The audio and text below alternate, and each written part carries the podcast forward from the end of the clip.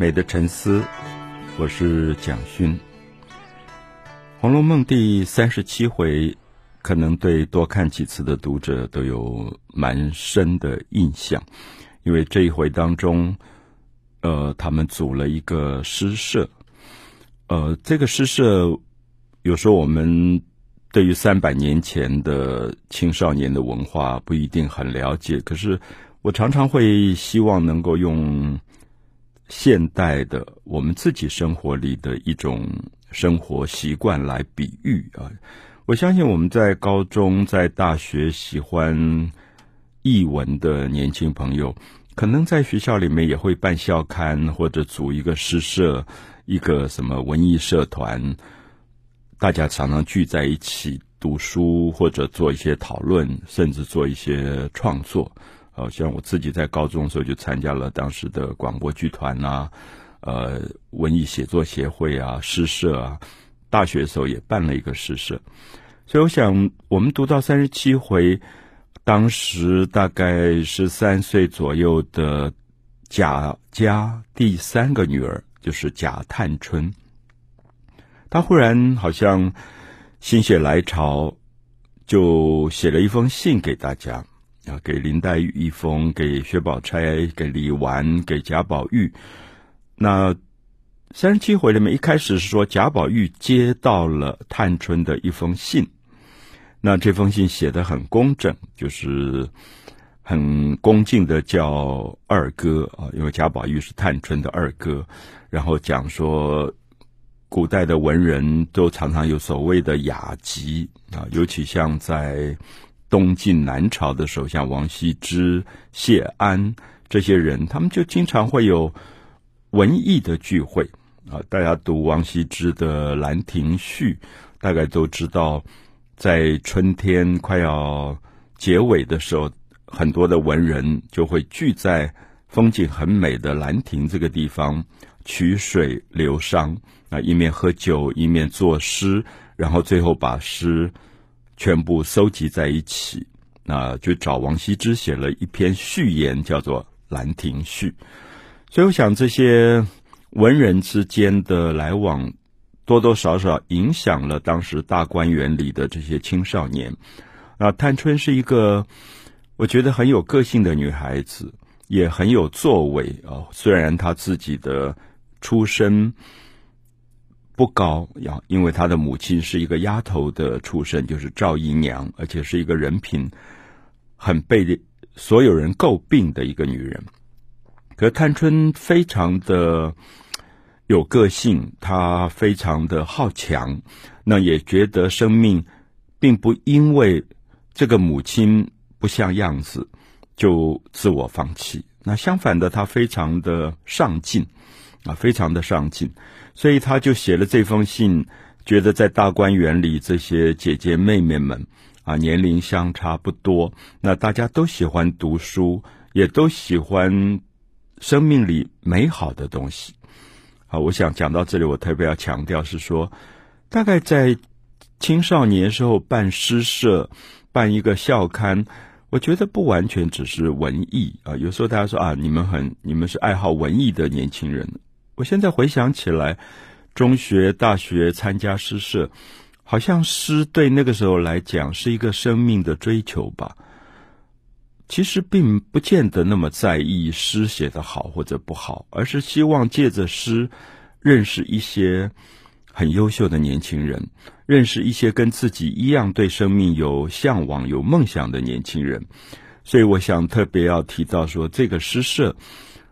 探春发起的这个诗社，也许应该从这样的角度来看。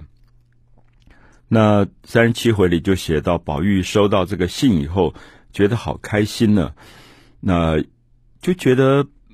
年轻，家里也很有钱，很富贵，可是整天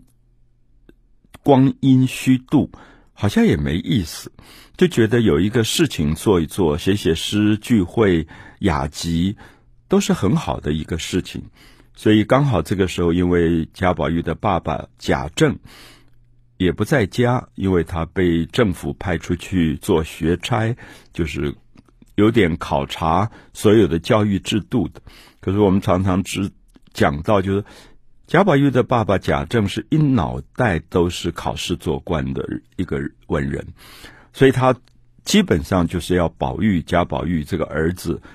读考试要考的书，将来准备做官。可是恰恰好我们看到这个诗社其实不是为了考试组成的，他们不是要读教科书，他们希望组织在一起能够去歌咏生命里美好的东西。那恰恰好这一天呃，有一个贾家的草字辈的年轻人叫贾云啊，我们前面也提到过这个人，他帮贾府大观园种花，所以他得到两盆很好的白海棠花，因为是秋天，秋海棠盛放，所以贾云就送了两盆到宝玉的房里。那这一天年轻人聚会，就决定把他们的诗社取名为海棠诗社，而且第一次聚会他们要创作写诗，他们就以白海棠作为他们书写的主题跟对象。所以我想这一天他们聚在一起以后，呃，就找了一个人，就大观园里比较年长的一个，就是李纨。我们知道李纨是贾宝玉的嫂嫂，就是她原来的丈夫叫贾珠，珍珠的珠，可是有了第一个孩子以后丈夫就死掉了，所以李纨守寡，那么也是一个青春有点被耽误的一个女性。可是基本上我们知道她的年龄大概也就在二十岁，大概不会太大啊，就在二十岁上下，所以她就被推举出来做诗社的有点像社长一样啊，就是将来呃多久聚会一次，然后聚会的时候以什么方式来写诗，可能都是由他来主管啊，像一个诗社的社长。我想很多年轻朋友大概参加学校的文艺社团，最后也都会推举一个这样的一个社长出来。那李纨自己认为他不太会写诗，因为他的爸爸是一个比较保守八股的读书人，认为女孩子不要读太多的书。他的爸爸认为女孩子读书将来就是管管账记记账就好了，所以李纨虽然读了书，可是都没有深入。那这就是传统的女子无才便是德的很迂腐的一些观念。可是李纨自己很爱读书，也很爱诗。我觉得李纨这个角色在《红楼梦》里特别有趣，就是让大家觉得她对生命的美好她不是不知道，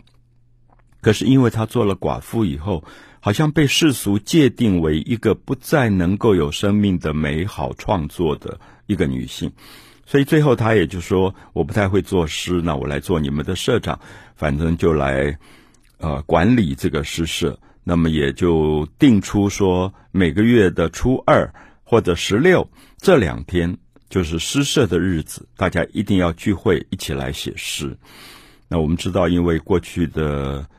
一般的大家族初一跟十五常常有仪式，就是可能到庙里烧香拜佛，可能吃素，所以他就避开了初一跟十五，就选了初二跟十六来做诗社的日子。而且很有趣，就是他们觉得他们是亲戚，那像宝这个林黛玉可能叫贾宝玉叫表哥之类的，那都是亲戚，哥哥姐姐妹妹这样叫。可是参加了一个诗社，他们觉得在诗社里大家应该是平等的，不要再有这种亲戚的关系。因为华人的亲戚关系最后往往比如说我们总不好意思写一首诗比哥哥写得好吧，因为他是辈分比你高的，所以我们就会觉得他们故意要摆脱华人伦理的这种保守的牵绊，他们就说我们每一个人取一个自己的名字。比如说林黛玉住在潇湘馆，她就取了一个诗社的号叫潇湘妃子。那薛宝钗住在恒芜苑，就取了恒芜君。那贾宝玉住在怡红院，就叫做怡红公子。所以我们就看到这里面很重要的一点，我觉得这个诗社的意义是说离开一下我们在伦理里面的秩序。比如说我跟我的父母，或者我们跟自己的夫妻之间的关系跟孩子的关系，它是一个叫做伦理的东西。可是在创作的世界里面，孩子不一定写的诗不比爸爸妈妈好。在我做系主任时，我也常常要强调说，学生有可能因为年轻，他画出一张很棒的画，是我可能画不出来的。所以我想诗社很大的意义是说，在创作的领域，每个人都是回来做自己，它不再是伦理里面的这种八股的关系，而变成还原回来做纯粹的自己。所以我觉得这一天他们聚在一起，后来就以白海棠做主题。那古代写诗的时候有韵的问题啊，比如说我们一个句子的结尾那个字要押什么韵，所以他们就想说应该要有一个韵脚，后来就找了一个丫头随便讲一个字，因为那个丫头刚好靠在房门旁边，就讲了一个门。好，我们知道门，如果你在你的电脑里打 N 这个韵，就会出现很多跟门有关的韵部，比如说脸盆的盆，灵魂的魂，痕迹的痕，或者黄昏的昏。所以他们就找出了这五个字，这一天就决定以白海棠为主题，可是每一句的结尾要必须是这五个字来押韵，而且他们用门、盆、魂、痕、昏这几个字来押韵。好，就是第一句结尾一定是门，第二句结尾一定是脸盆的盆，然后到第四句、第六句、第八句分别是灵魂的魂、痕迹的痕跟黄昏的昏。我想我们现在如果在高中大学的诗社里，大概不会有特别限韵或者限诗体啊，比如说律诗是一种诗体，或者绝句也是一种诗体，因为我们现在叫做现代诗、新诗、自由诗，它都比较以表达你的心事为主。你心里面有话，你就直接讲。虽然这个句子是诗句，是修饰的，可是不要被太多音韵格律限制到太严，因为我们知道很多写古诗的人后来就被古诗的太严格的格律绑死掉了。绑死掉说，他先想到平仄音韵，所以他的内容根本可能是无聊的内容。那我们都知道自古以来都认为诗言志，诗最可贵是因为他讲出了心里面的话。如果这个话已经不是心里的话，是勉强造作拼凑起来的，它就没有意义了。所以我想大家到今天还是可以看到诗的创作里面会有两条不同的路走。那一条路是矫揉造作，刻意押韵，搞格律，用很多大家翻字典都翻不到的一些词汇跟字表示自己很有学问，可这样的诗大概到最后也都没有人要读。另外一种很可能是非常直接的把自己心灵的喜悦忧愁表达出来，最后可能有非常动人的句子。所以我想今天如果年轻的朋友在文艺社团、在诗社里，甚至参加一个文艺营，大概都可以用这样的角度去看你喜欢的文学到底是哪一种文学，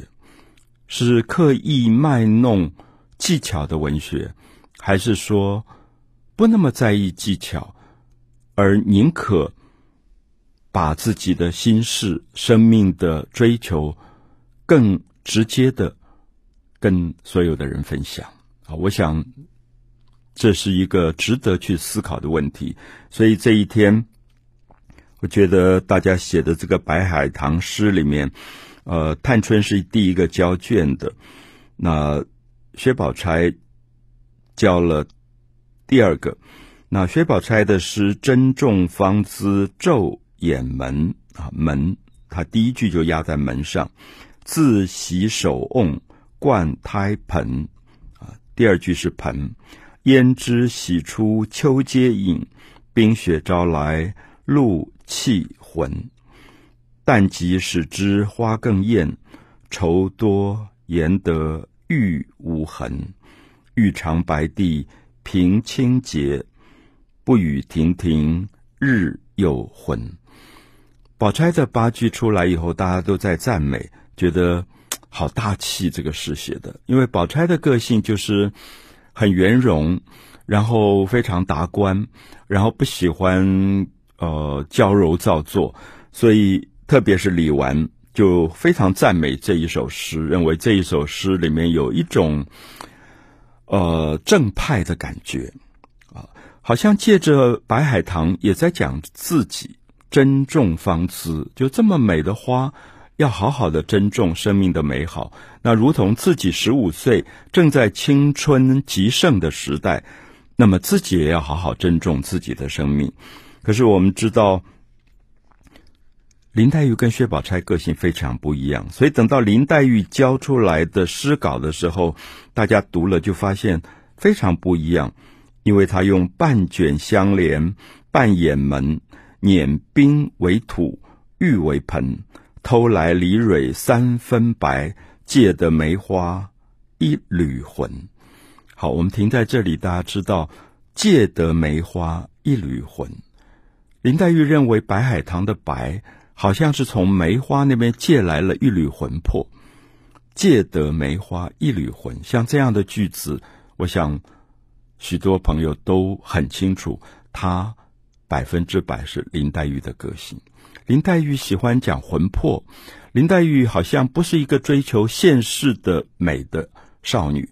她总觉得生命里面有一种哀伤的一个东西，所以她的诗句也永远跟薛宝钗不一样。所以我特别希望我们在讲三十七回的时候，我们看到这个诗社刚刚开始，可这个诗社其实对很多年轻朋友是一个重要的提醒，是说创作